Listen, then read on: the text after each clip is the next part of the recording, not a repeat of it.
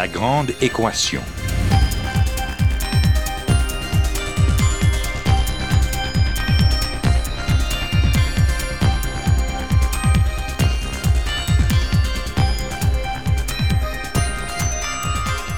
Ici Normand Mousseau, bienvenue à La Grande Équation, votre rendez-vous hebdomadaire avec la science. Cette semaine, les premiers humains. Plus près de nous que l'on pense?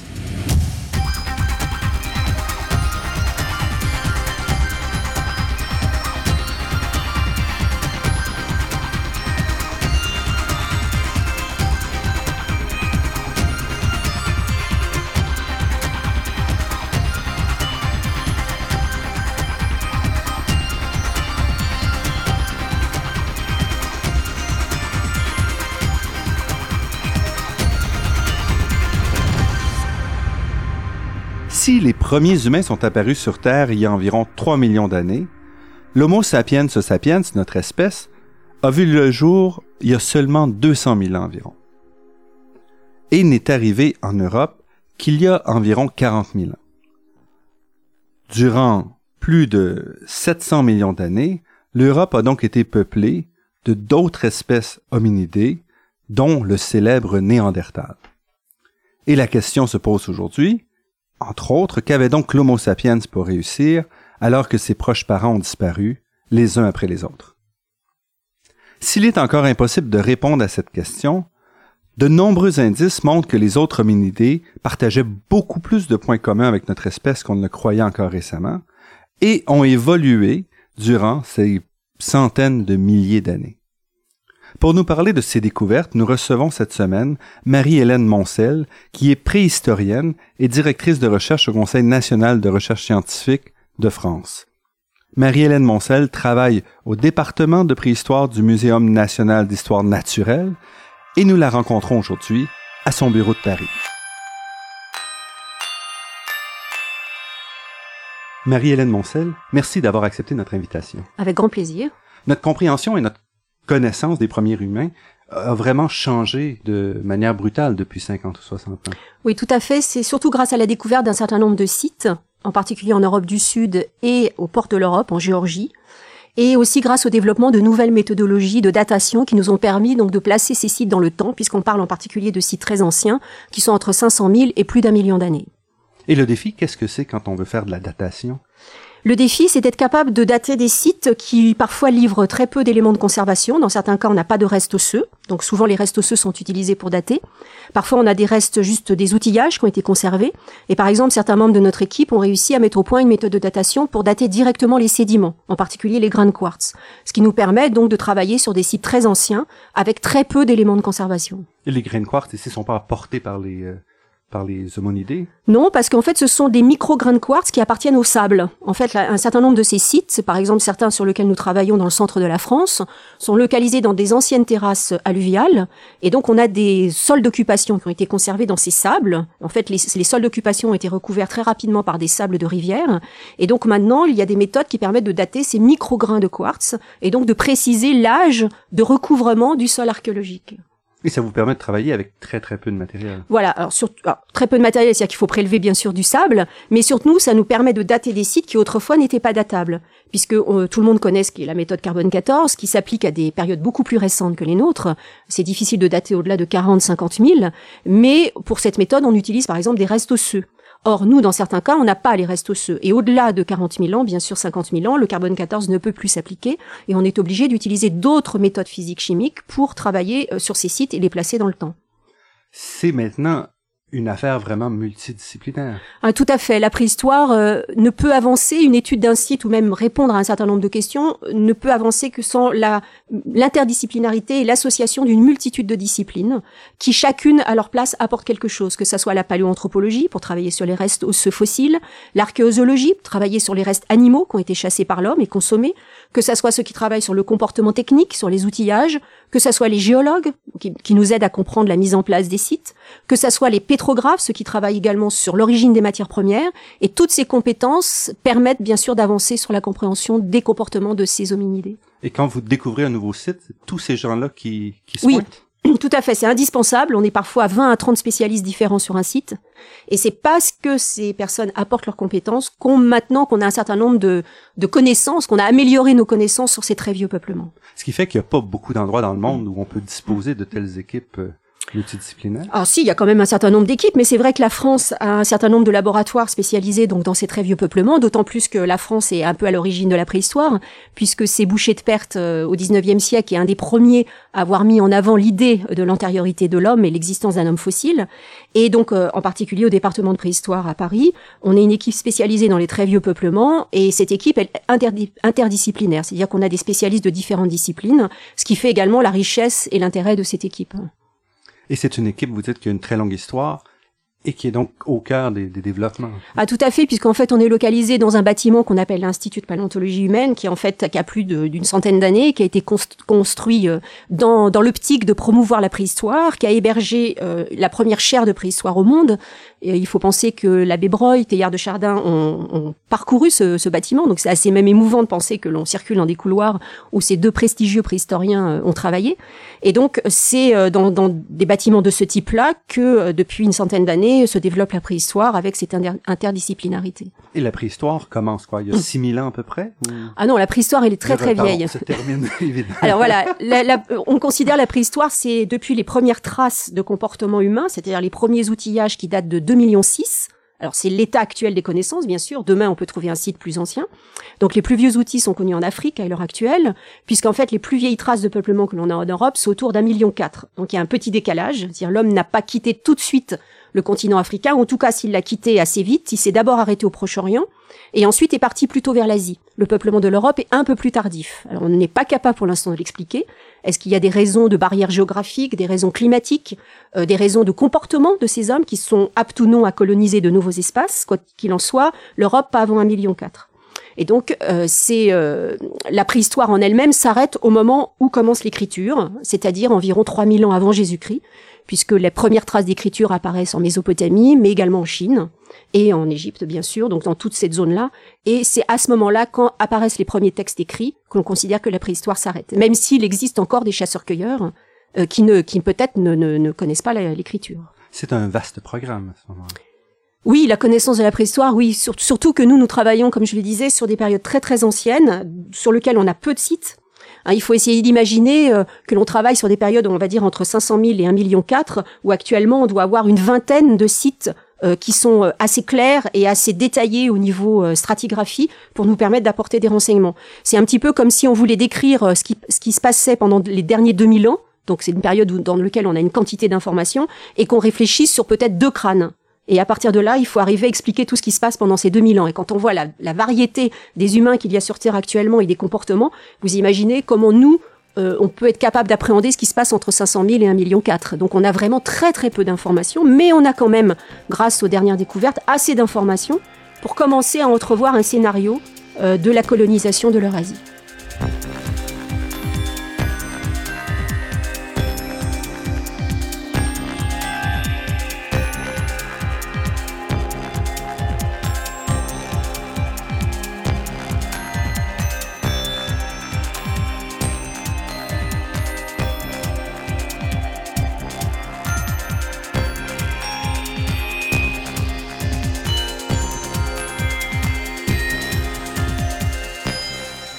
Ici Normand Mousseau, vous êtes à La Grande Équation et nous sommes en compagnie de Marie-Hélène Moncel, préhistorienne. Vous vous intéressez, entre autres, beaucoup euh, à l'homo néandertalis, au néandertal. Qu'est-ce qui vous amène à cette... Euh, Alors ce qui m'intéresse en fait, euh, c'est un peu aussi un goût personnel, mais je trouve aussi que travailler pour ma part sur l'homo sapiens, c'est être trop proche de nous. C'est bien sûr les homo sapiens d'il y a 20 euh, ou 30 000 ans n'avaient pas les mêmes comportements, la même façon d'appréhender l'espace que nous-mêmes, puisqu'en fait nous sommes le produit d'une culture, d'une éducation. Mais je trouve ce qui m'intéresse chez les Néandertaliens et les hommes avant Néandertal, c'est-à-dire ce qu'on appelle l'homo heidelbergensis, euh, ce sont en fait presque, c'est presque essayer de comprendre un monde extraterrestre, puisque c'est un monde qui a disparu. Et en fait d'essayer de comprendre la cohérence de ce monde un monde qui avait une autre façon d'appréhender l'espace, une autre façon de traiter les matériaux, de se mouvoir dans son environnement, un autre rapport à plein d'éléments, et donc essayer de comprendre la cohérence de ce monde. Et je, je trouve ça beaucoup plus excitant et enthousiasmant intellectuellement euh, d'essayer de rentrer dans le cerveau d'un homme dans lequel je, je, ne vois que des restes fossiles. En fait. à partir de ces restes, vous pouvez voir une différence entre l'Homo sapiens et les Néandertaliens Alors c'est la grande question actuellement, c'est d'essayer de, décrire justement ce qui caractérise les premiers Homo sapiens et ce qui caractérise Homo neanderthalensis et Homo heidelbergensis. Euh, on essaye bien sûr d'appréhender au travers des comportements techniques, puisque c'est en fait euh, les matériaux les plus communs que l'on trouve dans les sites, c'est-à-dire les matériaux non périssables. Mais on sait très bien qu'une grande partie des matériaux a disparu. Tout ce qui était périssable, on sait que ces hommes ont travaillé beaucoup le bois. Donc ça, dans quasiment presque tous les sites, le bois a disparu. Sauf exception, on a quand même quelques sites exceptionnels dont on a réussi à retrouver des restes de bois. Par exemple, un site allemand, Schöningen, qui date de près de 400 000 ans, où on a retrouvé des épieux en bois à côté de carcasses de chevaux. Donc ça, c'est très intéressant parce que ça nous, ça nous montre la, la diversité de, de l'outillage et des comportements de ces hommes. Mais dans la plupart des cas, on doit travailler sur très peu de choses et réussir à comparer les aptitudes de ces hommes avec ceux de, avec celles d'Homo sapiens. Parce que toutes ces espèces ont cohabité.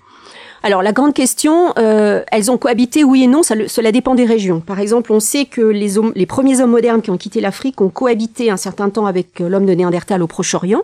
C'est du reste dans cette zone qu'une équipe de généticiens du Max Planck Institute en Allemagne a montré qu'il y avait eu des, des, des, des associations entre quelque chose, des échanges biologiques entre ces deux espèces, puisqu'on partagerait environ 4% euh, de gènes communs avec, entre Néandertal et Sapiens.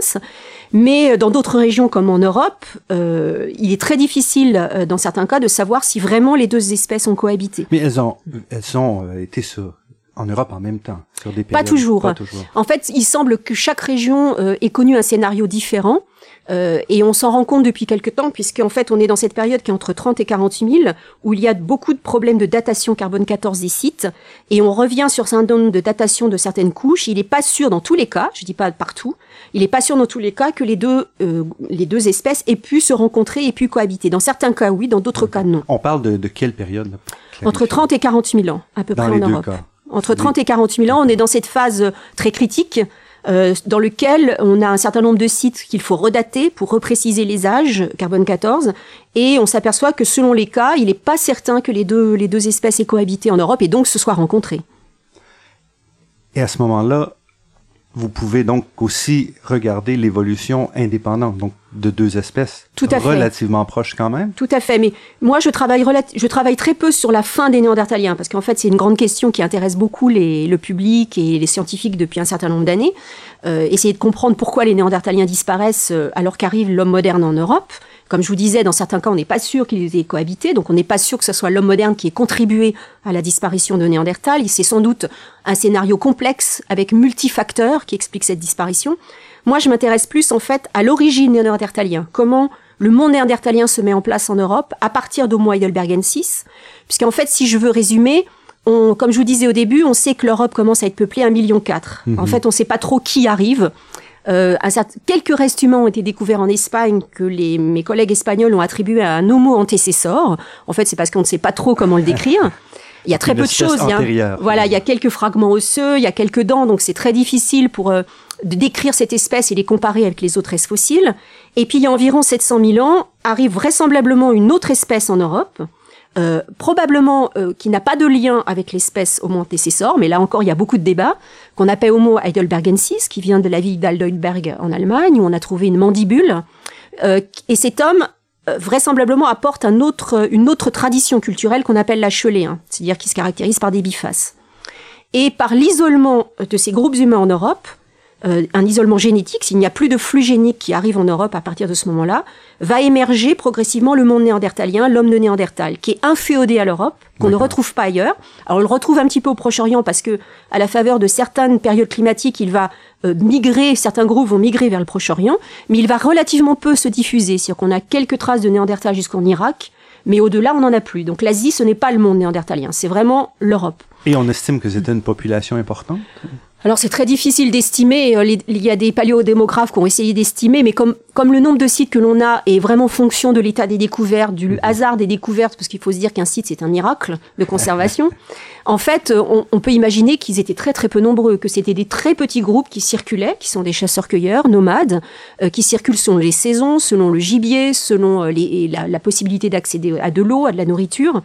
Et donc je risque de vous dire une bêtise en disant que certaines personnes avaient estimé peut-être 50 000, 50 000 néandertaliens sur toute l'Europe. Mais on, on, est très loin d'avoir une idée exacte de la quantité de population. Mais en tout cas, de très très petits groupes, une très faible population. Et ces, ces néandertaliens se développent en Europe. Et ce qui vous intéresse, c'est voir comment ils, ils, émergent et comment ils voilà. développent une culture. Vous voyez voilà, surtout l'aspect culturel. Voilà, à partir du monde Homo heidelbergensis d'Acheléen, comment euh, les, les, les, connaissances techniques de ces hommes vont contribuer à un moment donné à un bascule technique que l'on observe vers 300-350 000 ans et qui nous permet de voir la mise en place de, de façons de travailler la pierre qui sont beaucoup plus standardisées, ces façons sont beaucoup plus maîtrisées, standardisées, qui vont permettre donc de fabriquer presque, alors je vais pas dire à l'échelle industrielle, mais d'une manière beaucoup plus régulière un, un, certain nombre de produits que, les, que ce qu'on appelle des, des objets en pierre comme des éclats, des lames, des, des, des pointes, et qui, qui, vont être, ces objets vont être la base de l'outillage des Néandertaliens. C'est-à-dire qu'ils vont abandonner progressivement les bifaces qui caractérisaient cet Homo heidelbergensis qui sont voilà qui sont arrivés vers 700 000 ans avec les Homo heidelbergensis mm et donc les Néandertaliens vont peu à peu abandonner ces grands outillages pour se focaliser sur des produits ce qu'on appelle issus du débitage, c'est-à-dire on prend des blocs de, de matière et on va préparer ces blocs de manière à sortir des éclats, des lames, des pointes de manière standardisée. Et ça, on voit ce bascule technique vers 300-350 000 ans, c'est-à-dire qu'il y a une certaine accumulation de compétences qui fait qu'à un moment donné, on est capable de rentrer dans un autre monde et qui va quand même perdurer longtemps, puisque les plus vieilles traces, les plus récentes traces de Néandertaliens sont autour de 28 000 ans. Donc si on dit que vers 350 000 ans, on rentre dans ce monde technique, voilà, 300 000 en sachant bien que les premiers traits euh, néandertaliens anatomiques que l'on voit sur les restes fossiles dateraient d'environ 450 000 ans. Donc c'est quand même une longue, longue histoire, et pour l'instant, l'homme moderne n'a pas une histoire aussi longue. Parce que ça serait autour de 200 000 ans, c'est ça? Voilà, les plus vieux Homo sapiens, alors ça dépend selon les anthropologues, entre ce qui est Homo sapiens archaïque ou vraiment Homo sapiens en Afrique. C'est vrai que ça se trouve, ça se situe autour de 250 000 ans, où on voit émerger vraiment l'Homo sapiens en Afrique. Donc pour l'instant, le néandertalien a tout de même une très très longue histoire et a montré euh, ses aptitudes et ses compétences à survivre dans n'importe quel milieu en Europe, euh, n'importe quel climat. Donc il s'est adapté à, à, tout, ce qui, tout ce qui existait en Europe. Et quand vous regardez le développement de, du néandertalien, est-ce qu'il y a des similarités avec le développement de l'Homo sapiens ou est-ce que vous voyez aussi des similarités Alors il y a à la fois des traits communs et des traits qui sont, qui sont différents, bien sûr. Des traits communs, peut-être parce qu'en fait ils ont un ancêtre commun, euh, donc au niveau comportement euh, technique, ils ont des bases techniques communes, mais bien sûr après, ils vont développer leur propre tradition technique, leur propre tradition culturelle, euh, mais en même temps, ils ont des traits communs. Par exemple, on dit toujours que l'homme moderne, c'est un grand spécialiste de la production de lames, c'est-à-dire de produits très allongés qui qui nécessitent une, une, complexité dans la, dans la mise en, en œuvre, en réalité, on s'aperçoit que le néandertalien est également capable, des 250 000 ans, de fabriquer des lames. Donc il y a à la fois des traits communs et des traits différents, et ce qu'on pourrait presque dire, c'est que les Néandertaliens, en fait, sont capables de, de maîtriser plus une grande diversité de manières de faire. Alors qu'en fait, l'Homo sapiens va hyper spécialiser dans la production de l'âme. Donc en fait, c'est deux approches techniques différentes, mais qui sont aussi complexes l'une que l'autre.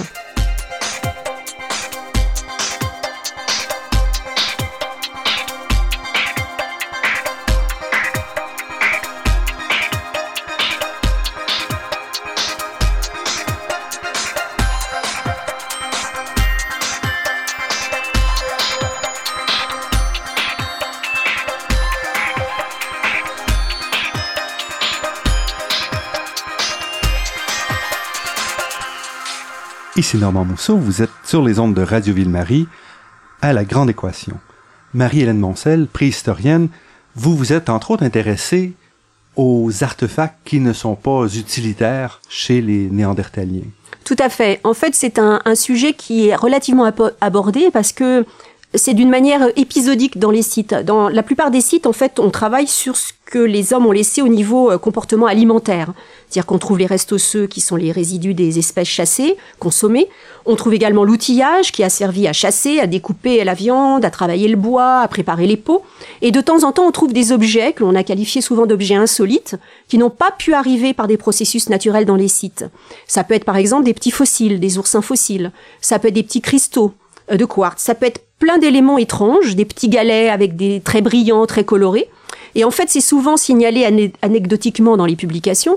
Et en faisant un petit peu une synthèse, en essayant de réunir l'ensemble de ces informations, on s'est aperçu en fait qu'ils étaient beaucoup plus nombreux qu'on imaginait, ce qui nous permet d'aborder en fait un, un, aspect très mystérieux du comportement de ces hommes et qui n'est pas alimentaire, c'est-à-dire des objets non utilitaires dont on ne sait pas euh, quelle est la signification. Ils peuvent être autant une collecte de curiosité que des éléments qui peut-être avaient un fort, euh, une fort, un, une forte, un, fort impact symbolique, que ça soit des éléments d'échange, on peut imaginer tout ce qu'on veut, mais en tout cas, euh, ça nous donne aussi des sortes de petits signaux indirects sur la, la variabilité et la, la, richesse du comportement de ces hommes.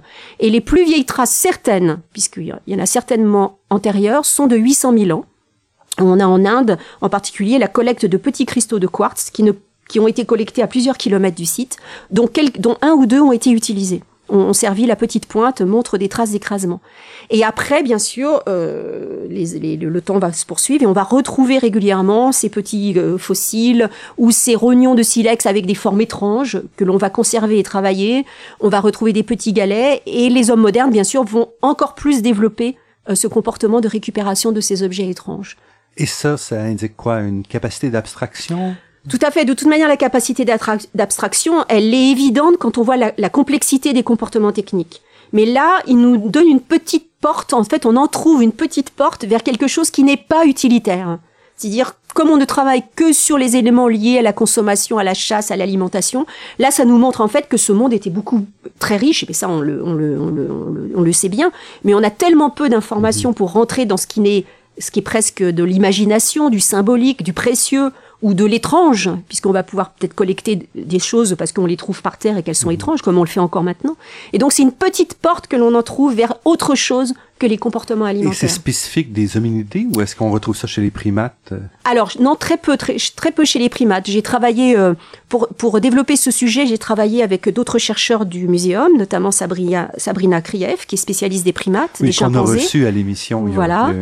Et donc justement, je, je lui avais posé la question de savoir si les primates aussi étaient intrigués par ces objets insolites, et relativement peu en fait, euh, ils semblent peu intéressés, même si on a fait quelques, quelques tests avec les orang-outans du muséum pour voir si, mhm. euh, face à des petits objets étranges, ils étaient intrigués. Alors c'est vrai qu'ils les regardent, ils les prennent, mais statistiquement, euh, il semble pas qu'il y ait ce même rapport à l'étrange et au précieux ou au symbolique comme on le voit chez les hominidés.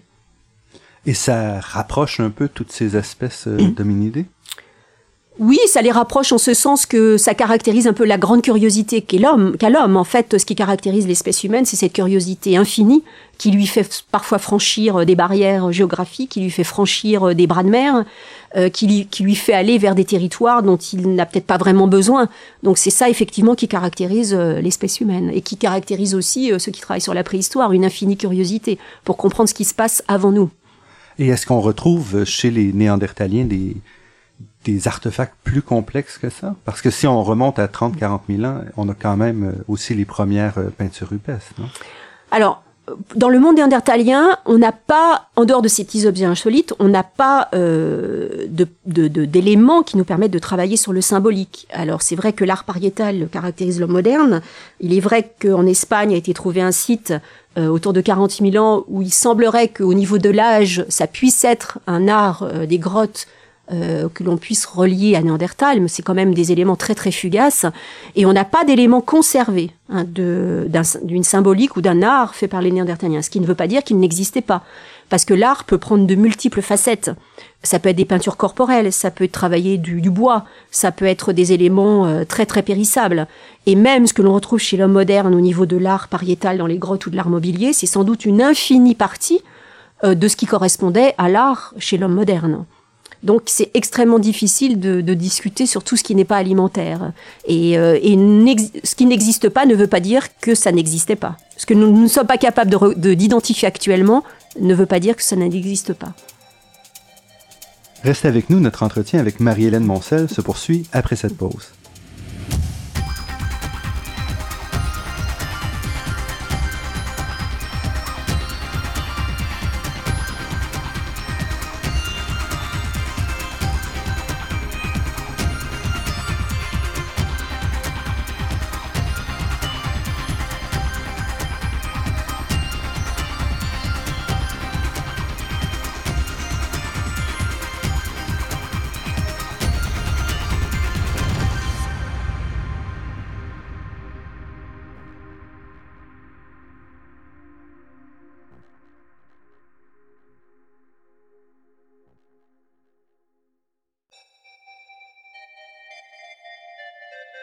Ici Normand Mousseau, vous êtes à La Grande Équation et nous sommes en compagnie de Marie-Hélène Moncel, paléohistorienne au département de préhistoire du Muséum national d'histoire naturelle de Paris.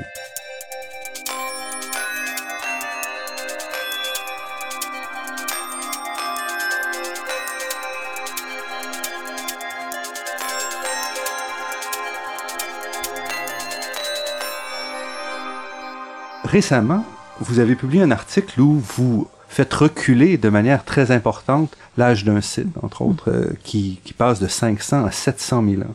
Tout à fait. Nous avons travaillé, en fait, euh, comme je le disais tout à l'heure, sur euh, cet Homo heidelbergensis, et en particulier pour essayer de déterminer à quel moment cet homme arrive, ou en tout cas ces hominidés arrivent en Europe, puisque la grande question, c'est de comprendre l'arrivée de cet acheléen, donc de ces industries où on trouve des bifaces.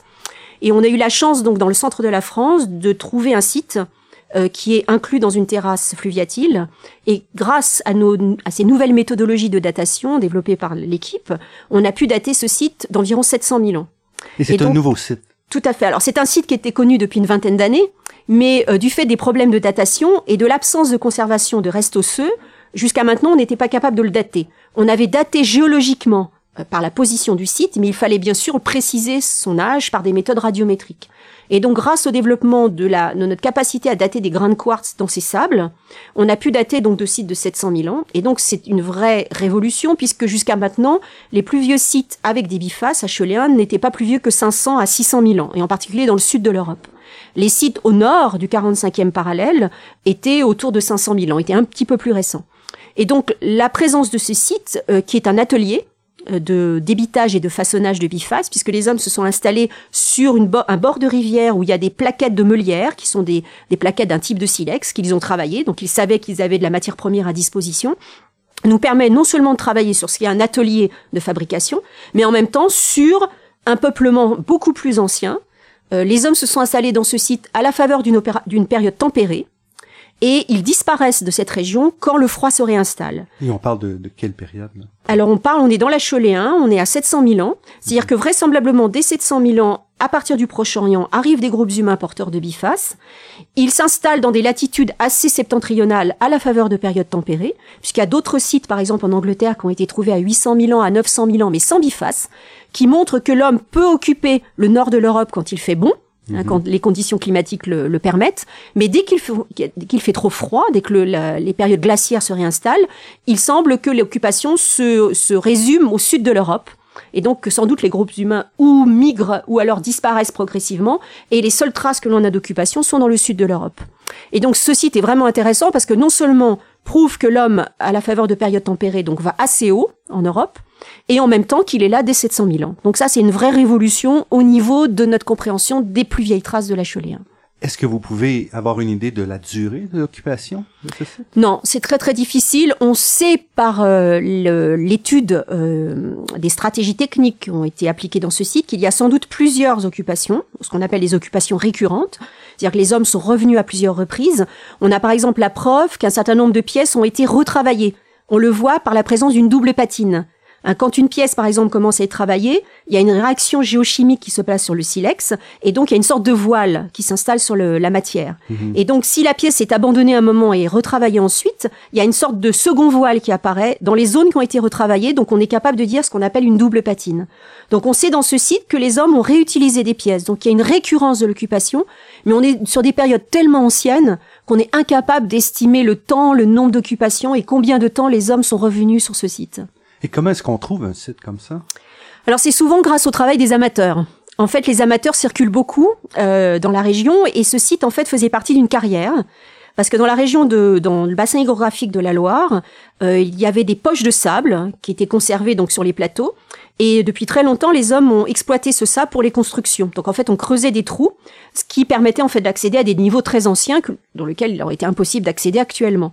Et donc là, à 5 mètres de profondeur sous le niveau euh, du sol actuel, euh, donc les carrières ont permis d'accéder à ce niveau. Et c'est un amateur qui, circulant de carrière en carrière, un jour a signalé la présence de ces bifaces. Et c'est un peu comme ça que généralement vous trouvez des Souvent, très souvent. Les amateurs sont très très importants et très précieux pour les préhistoriens parce qu'en fait, ils souvent ils connaissent parfaitement leur région. Ils circulent beaucoup parce que ce sont des passionnés. Et c'est eux, en fait, qui ont l'œil en revenant régulièrement et régulièrement sur les sites pour découvrir de nouveaux sites et du matériel lithique. Et qu'est-ce qui se passe quand vous découvrez un site comme ça? Alors ce site, donc, il avait été découvert. cet amateur avait prévenu donc un préhistorien de la région avec qui il entretenait de bonnes relations. Donc ce préhistorien a commencé à travailler sur la stratigraphie sur ce site. Et depuis quelques années, donc grâce à un projet euh, interdisciplinaire qui a été mis en place, on a euh, déclenché des fouilles, c'est-à-dire qu'on a ouvert une très grande surface sur ce site dans le but de travailler sur ce niveau en place et de travailler euh, en travaillant sur un grand espace. L'idée, c'était de comprendre aussi comment a fonctionné cet atelier de fabrication de bifaces et, de, et de débitage, et en même temps de repréciser son âge. Et c'est ça qui a permis cette publication. Est-ce que ça servait simplement d'atelier ou est-ce que c'était aussi un, lieu de vie? Alors c'est aussi un lieu de vie puisque en fait depuis quelques années je travaille avec un collègue américain qui s'appelle Bruce Hardy qui est tracéologue et également spécialiste des résidus, c'est-à-dire qu'il arrive à voir euh, par un microscope euh, des microfragments euh, qui ont été conservés au niveau des, des, des, des tranchants des objets ou alors des retouches. Alors bien sûr, c'est pas des éléments conservés au niveau biologique, c'est l'empreinte qui a été conservée par des processus chimiques. Et par exemple, il a réussi à identifier des résidus de bois, des résidus de peau, des résidus de poils. Et donc, il a pu commencer à démontrer que dans ce site, c'est pas seulement un atelier, mais également un vie avec un site où il y a des activités domestiques. C'est-à-dire qu'on vient là pour tailler, mais on vient là aussi pour vivre, et ce qui est normal. Puisque quand on taille, il faut bien manger, il faut bien mmh. travailler, euh, découper les carcasses, travailler les peaux, etc. Est-ce qu'on peut imaginer que c'était à ce moment-là un peu comme des marchands, des gens qui faisaient du... Euh, des échanges ou s'ils travaillent, ils préparent leur... Euh, La notion d'échange, pour ces périodes très anciennes, elle est très très difficile à appréhender. On essaye d'y travailler par les matières premières. C'est-à-dire dans les périodes récentes, en identifiant les types de silex, par exemple, qui ont été utilisés, on arrive à montrer qu'il y a circulation de ces types de silex. Mhm. C'est-à-dire circulation qui peuvent aller au-delà d'une centaine de kilomètres. Dans des périodes très anciennes, la plupart du temps, les hominidés ont utilisé des matériaux locaux. C'est-à-dire qu'ils viennent dans un site parce qu'ils savent qu'ils vont trouver de la matière première. En fait, ils s'assoient en quelque sorte sur un supermarché. Mhm. Et ils font très très peu circuler les matériaux. Ou en tout cas, euh, si les matériaux circulent, ils circulent dans une zone dans laquelle on retrouve les mêmes matières et donc on n'est pas capable de voir une vraie circulation. La vraie circulation, elle va commencer avec l'homme de Néandertal, c'est-à-dire qu'ils utilisent les matériaux locaux, mais ils commencent à utiliser, à emmener, à apporter avec eux sur un site, sans doute, on peut imaginer une sorte de petite poche de peau avec quelques pièces qui peuvent venir d'au-delà d'une centaine de kilomètres, et qu'ils conservent avec eux, qu'ils vont retoucher, une sorte de petit euh, panoplie d'outillage précieux ou pas précieux ou utile, et qu'ils vont, qu'ils vont emporter avec eux de site en site, tout en utilisant toujours les matériaux locaux. Donc on commence à avoir une idée d'une circulation et de la taille minimum d'un territoire. Mais pour ces périodes très anciennes, c'est très très difficile de, de, savoir quelle était la taille vraiment d'un territoire. Et ce site, c'est un site qui est grand ou... Oui, oui, très grand, puisqu'actuellement on a ouvert plus de 50 mètres carrés euh, pour le fouiller. Et on sait qu'on n'en a pas encore trouvé les limites. Euh, on est en bord euh, d'une rivière, donc sur une berge, et on peut imaginer que les hommes se sont installés à des endroits différents de cette berge tant qu'il y avait cette matière première qu'ils pouvaient récupérer. On peut imaginer donc quoi, une centaine de personnes qui habitaient là? Non, non, non. On, on, sait que les groupes de chasseurs-cueilleurs étaient, par notre expérience ethnographique actuelle, et parce que quand on est un groupe de chasseurs-cueilleurs, il y a un certain nombre d'obligations et de, choses qui sont imposées par le fait que l'on est très mobile. On ne peut pas être de grands groupes parce que c'est trop compliqué de déplacer un grand groupe. Il faut que ça soit un groupe qui soit réactif, mobile. Le but, c'est de suivre souvent le gibier, c'est d'aller dans des endroits où on sait qu'à certaines saisons, on va trouver du gibier. Et donc, les études ethnographiques ont bien montré que ce sont des petits groupes. Petits groupes qui peuvent aller jusqu'à, on va dire, 20-25 personnes au maximum, mais sans doute moins composé à la fois de, de, de, de, plusieurs hommes et plusieurs femmes, mhm. et qui vont circuler. Et on sait aussi que ce groupe euh, ne, ne pouvait pas être démographiquement très actif parce que c'est compliqué aussi de déplacer un groupe quand il y a trop de petits. Et donc le petit, il faut qu'il puisse bouger mhm. avec, euh, avec, le, avec le groupe familial. Donc sans doute des très petits groupes. Et qu'est-ce qu'une découverte comme celle-là qui recule de 200 000 ans l'installation, qu'est-ce que ça change dans notre compréhension? Alors ça change dans le... bah, déjà ça précise la chronologie, c'est-à-dire que ça précise à quel moment l'Europe est occupée, et surtout ça nous permet de, c'est pas en, en, soi, c'est pas que la date. Alors la date bien sûr ça permet d'avoir une meilleure compréhension chronologique, mais surtout ce site nous apporte dans quel contexte climatique les hommes sont venus, qu'ils pouvaient coloniser des latitudes très septentrionales et pas simplement méridionales comme on le pensait à cette époque-là. Donc ça veut dire qu'ils peuvent monter assez haut en latitude quand les conditions climatiques le permettent ça montre aussi qu'ils avaient les compétences à la fois sociales, techniques, pour aller dans des zones qui sont quand même assez loin de ce que l'on a au Proche-Orient ou en Afrique. C'est-à-dire qu'il faut voir qu'en Afrique, ils quittent ce qu'on appelle des savanes, des savanes arborées, dans un contexte donc plutôt tempéré, hein, euh, africain. Ils vont s'installer au Proche-Orient où ils retrouvent à peu près les mêmes conditions végétales et climatiques. Et donc c'est pour ça qu'ils restent beaucoup dans le sud de l'Europe, parce que là aussi ils retrouvent les mêmes conditions. Et donc on a souvent longtemps pensé que peupler le nord était trop difficile, parce que les conditions étaient différentes, euh, le les contrastes saisonniers étaient trop marqués par rapport au sud, et donc que ça nécessitait des compétences sociales et techniques euh, qui étaient au-delà de ce qu'ils avaient. il faut apprendre les nouvelles plantes, il faut savoir Oui, et puis être capable de s'adapter à des contrastes saisonniers mhm. différents, à des, à des hivers plus rigoureux, etc. Or là, ce site montre, comme les sites anglais qui ont été découverts, qu'en fait, l'homme a les compétences techniques et sociales quand les conditions sont tempérées, bien sûr, pas quand il fait un froid épouvantable, mais a les conditions pour aller occuper ces espaces. Ça veut dire qu'il y a une dilatation des territoires potentiellement occupables quand les conditions climatiques le permettent, et les hommes vont les occuper, ces territoires. C'est-à-dire qu'ils vont vraiment étendre leur territoire. Et il y a une contraction des territoires occupables quand le froid se réinstalle en Europe.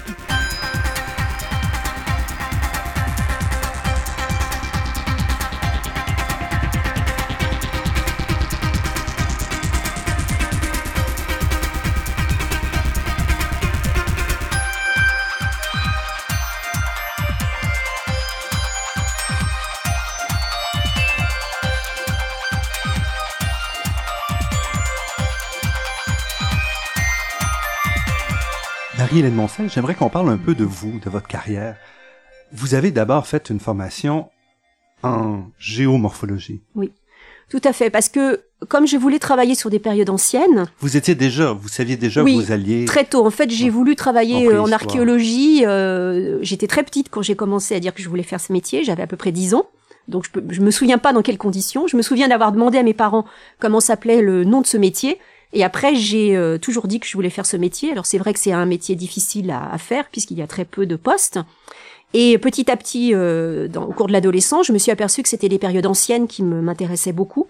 Euh, essayer de comprendre les origines, en fait. Mhm. Et, euh, et, donc j'ai d'abord travaillé sur ce qu'on appelle la géomorphologie, la géographie physique ou la géologie, parce que les périodes anciennes en fait demandent une forte compétence dans ces domaines-là. On a besoin de comprendre la mise en place des sites, euh, beaucoup plus que dans des périodes récentes, comme les personnes qui travaillent sur le néolithique ou le paléolithique supérieur, euh, la connaissance euh, stratigraphique et géologique est moins nécessaire. Donc je me suis d'abord formée dans ces domaines-là avant d'aborder. De votre, de votre propre analyse, c'est pas quelqu'un, on vous a pas conseillé. non, parce déjà voilà, parce qu'à force de lire, et puis j'ai très tôt fait des fouilles, donc j'ai très tôt réussi à intégrer des équipes de fouilles. Euh, dès l'âge de 16 ans. Donc j'ai eu de la chance parce qu'en général on demande d'être majeur à 18 ans. Et donc ça m'a très vite conforté dans l'idée que c'était les périodes anciennes qui m'intéressaient et qu'il fallait que je me forme euh, dans la géologie, la géographie physique, la géomorphologie pour être capable de comprendre la mise en place de ces sites. Et c'est un travail sur le terrain. Tout à fait. La, la préhistoire, c'est à la fois un travail sur le terrain et en laboratoire. Il faut d'abord aller faire des fouilles, acquérir toutes les données et ensuite traiter le reste de l'année ces informations au laboratoire. Donc, après votre, votre premier diplôme en, en, géomorphologie, en géographie, vous avez fait un doctorat en paléontologie. Voilà, donc j'ai d'abord passé ce que l'on appelle en France une agrégation de géographie. Et après, donc, je suis partie pour me spécialiser donc dans la préhistoire. Et ce qui m'a très vite intéressé, c'est ce qu'on appelle les comportements techniques, c'est-à-dire la fabrication des outillages, puisqu'en fait, cette fabrication, c'est une sorte de porte ouverte vers ce que pensaient ces hommes au niveau de leur mental, de leurs attitudes, de leur cognition. Et en fait, pour moi, euh, c'était un moyen de faire parler, en quelque sorte, ces hommes. C'est-à-dire, euh, toutes les étapes de fabrication de ces objets, en fait, c'est ce qu'ils ont pensé dans leur tête. Et ça donne énormément d'informations sur leur capacité, leur aptitude et, leur niveau euh, intellectuel. Et donc, très très vite, je me suis formée dans cette discipline.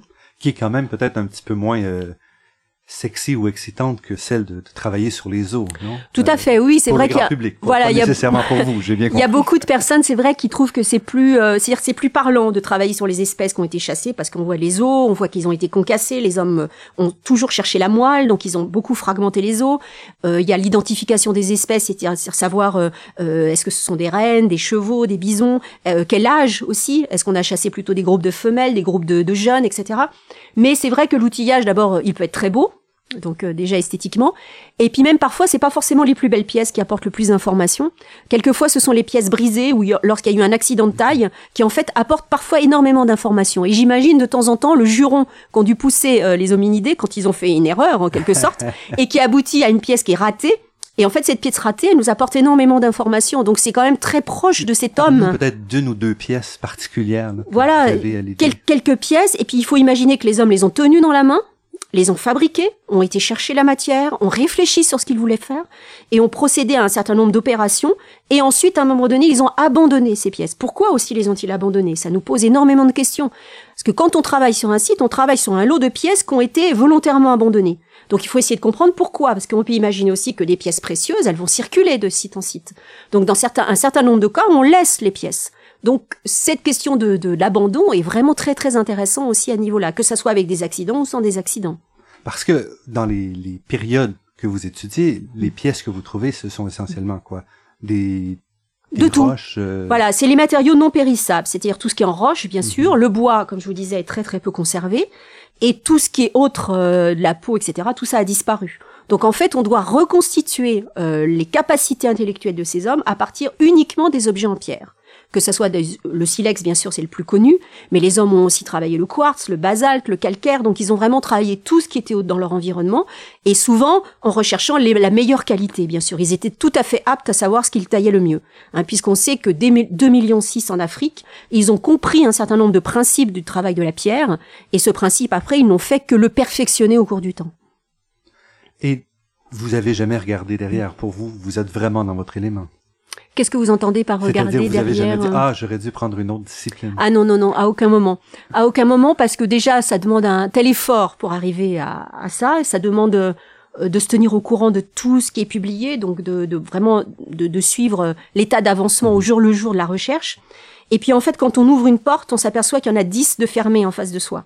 Et donc chaque année, c'est de plus en plus excitant parce qu'en fait, il y a encore plus de questions. Plus on avance dans le temps, plus on dans, dans son propre temps, dans son propre parcours, plus on s'aperçoit en fait qu'on a encore plus de portes euh, qui sont fermées et ça ouvre énormément de perspectives et énormément de questions qu'on n'imaginait pas euh, dix ans en arrière. Quand vous avez commencé, bon, il y a, à la fin des années 90, mm. on était dans des équipes beaucoup plus petites, beaucoup moins multidisciplinaires. Alors l'interdisciplinarité, elle a toujours existé, mais c'est vrai qu'elle s'est vraiment beaucoup développée ces dernières années grâce au développement euh, de nouvelles méthodologies, comme donc de, comme je disais des datations, mais également euh, de traciologie. Par exemple, ceux qui travaillent dans la traciologie ont mis au point. Qu'est-ce que c'est? C'est l'étude en fait de la fonction des outils.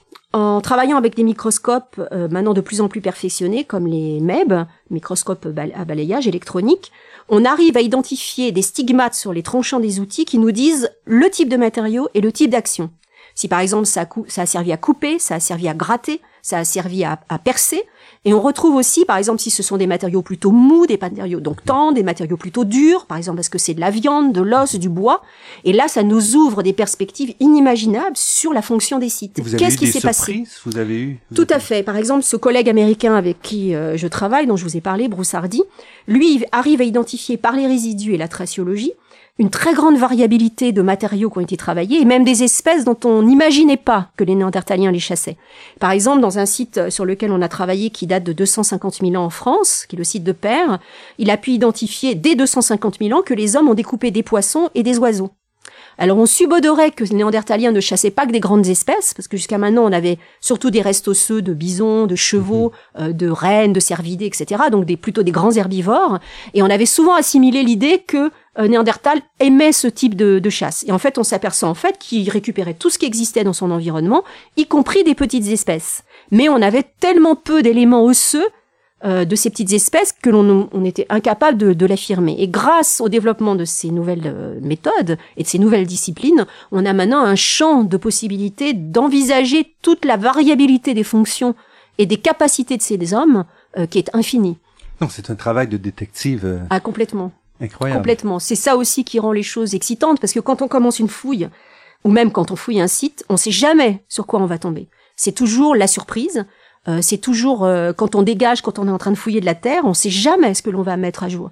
Et c'est vraiment très très émouvant euh, quand on est en train de gratter euh, dans, un, dans un niveau d'occupation et qu'on commence à voir euh, émerger une pièce, et on se dit que cette pièce, elle est là depuis 700 000 ans, elle est là depuis 100 000 ans, elle est là depuis 200 000 ans, et personne ne l'a touchée en dehors de cet homme qui l'a fabriquée. Donc c'est quand même extrêmement émouvant, et on sait jamais, jamais ce que l'on va découvrir dans un site.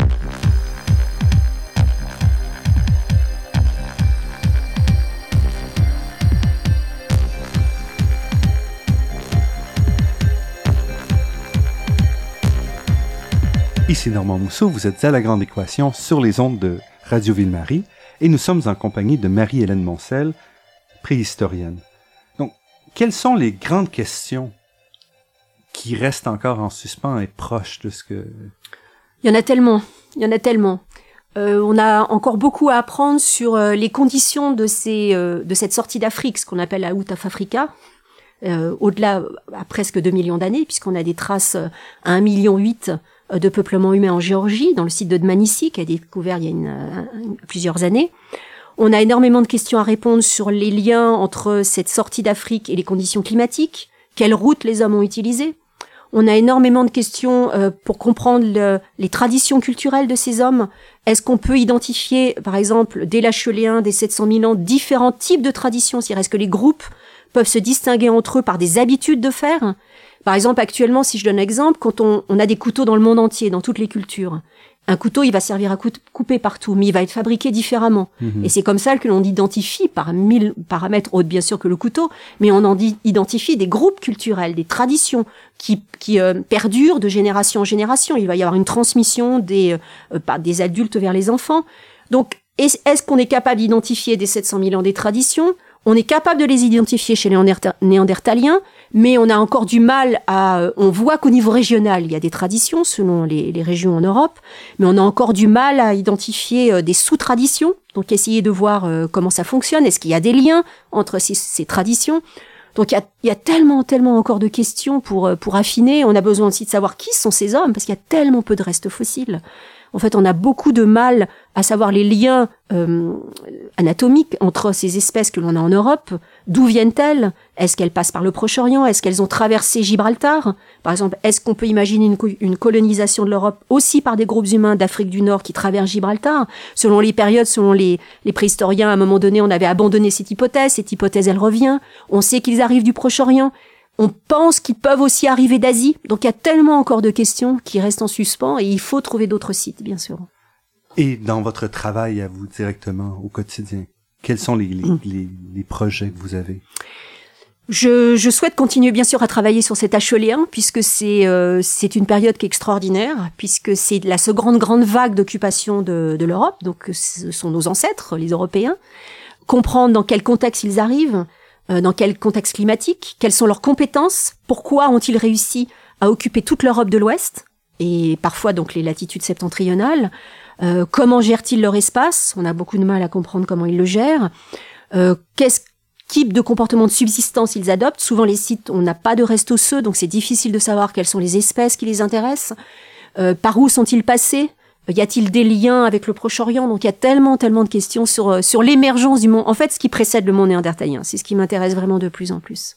Et puis, est-ce que vous avez des nouveaux sites que oui, oui, toujours dans le centre de la France. Donc, on continue à travailler sur ce site euh, très ancien. Mhm. L'objectif, bien sûr, c'est de poursuivre la fouille et d'essayer de comprendre le plus possible ce qui s'est passé sur ce, sur ce site. Il y a d'autres sites dans la région, dont, l'objectif est également la fouille, pour essayer donc de bien, dans un contexte régional, euh, de, comprendre au niveau des matériaux comment ils gèrent les matériaux, quelles matières premières les intéressent. Euh, également continuer à travailler sur la vallée du Rhône, puisque je travaille sur cette région au niveau néandertalien depuis longtemps. Euh, de comprendre comment ces hommes ont occupé cette vallée du Rhône, qui est en fait un grand axe de circulation. Est-ce qu'il y a des liens entre le nord et le sud de l'Europe? Je travaille également avec des collègues qui, euh, qui ont des sites sur le Massif central. On essaye aussi de voir est-ce qu'il y a des liens entre la moyenne montagne et la vallée du Rhône? Et apparemment, il semble qu'il y ait des circulations, notamment pour rechercher certains types de silex. Donc des échanges. Voilà, tout à fait. Échange ou circulation de groupe. Quand on voit par exemple des matières premières qui sont euh, qu'on peut identifier par exemple qui viennent de 50 ou 60 km, mhm. on peut pas savoir si c'est le groupe en lui-même qui a circulé dans ce périmètre ou pourquoi pas un échange. Il peut très bien y avoir des échanges de matériaux et ça c'est très difficile à savoir. De toute manière, il devait y avoir des échanges entre les groupes rien que pour des raisons de survie du groupe, il devait y avoir des échanges génétiques. Et donc, par exemple, il y a un site espagnol qui a été découvert il y a quelques années qui est extraordinaire, puisque hum, c'est le site d'El Cidron, qui date entre autour de 50 000 ans, où on a trouvé plusieurs restes néandertaliens. Certains ont été, ont été identifiés comme des mâles et d'autres des femelles. Et l'analyse génétique, parce que les restes étaient très bien conservés, a montré que les mâles étaient apparentés et pas les femelles. C'est-à-dire que vraisemblablement, il y a des échanges euh, au niveau des femelles, mhm. de groupe en groupe. Ça ressemble beaucoup à ce qu'on voit pour l'Homo sapiens. Donc il semble en fait que ce soit les, femmes qui circulent, qui bougent de site en site. Il y a cette obligation de toute manière, euh, sinon il n'y a pas de possibilité de, survie de, mhm. l'espèce. Donc pourquoi pas au niveau des matières premières aussi des échanges entre les groupes. Donc vous êtes euh, emballé encore à par toujours ce autant. qui s'en vient dans les dans les toujours autant parce qu'on à tout moment, euh, nos connaissances actuelles peuvent être remises en cause par d'une nouvelle découverte. En fait, on utilise beaucoup le conditionnel quand on publie en Pays Soir, parce que en fait, c'est l'état des connaissances actuelles, et à tout moment, une découverte peut révolutionner. Elle peut confirmer, quelque chose, donc elle peut amener une brique de plus dans, dans la connaissance, mais elle peut également complètement remettre en cause nos connaissances et c'est très très excitant. Et une découverte et une avancée technologique aussi parce que vous dépendez énormément de la technologie. Tout à fait. Et grâce donc au développement informatique, grâce au développement des de la microscopie, ça nous a apporté énormément de choses. Et bien sûr la paléogénétique, alors on en parle beaucoup.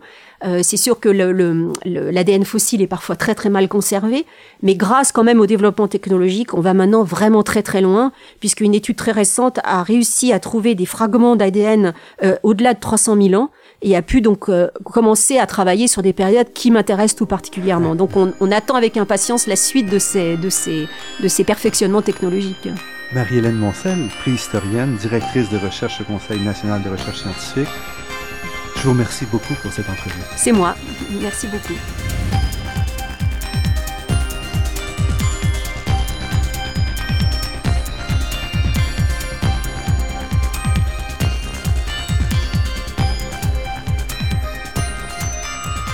Je remercie Daniel Fortin à la technique et pour la création des thèmes musicaux entendus à l'émission, Marc-André Miron au site Internet et Ginette Beaulieu, productrice déléguée. Je remercie également le Fonds de recherche du Québec et la Fondation familiale Trottier pour leur contribution à la production de cette émission, ainsi que la Fondation des chaires de recherche du Canada et l'Université de Montréal. Vous pourrez réentendre cette émission en vous rendant sur le site Internet de La Grande Équation. L'émission est également disponible sur la page Université de Montréal de iTunes U. Ici Normand Mousseau. Au nom de toute l'équipe, je vous dis à la semaine prochaine et d'ici là, restez à l'écoute de Radio Ville-Marie pour découvrir votre monde sous toutes ses facettes.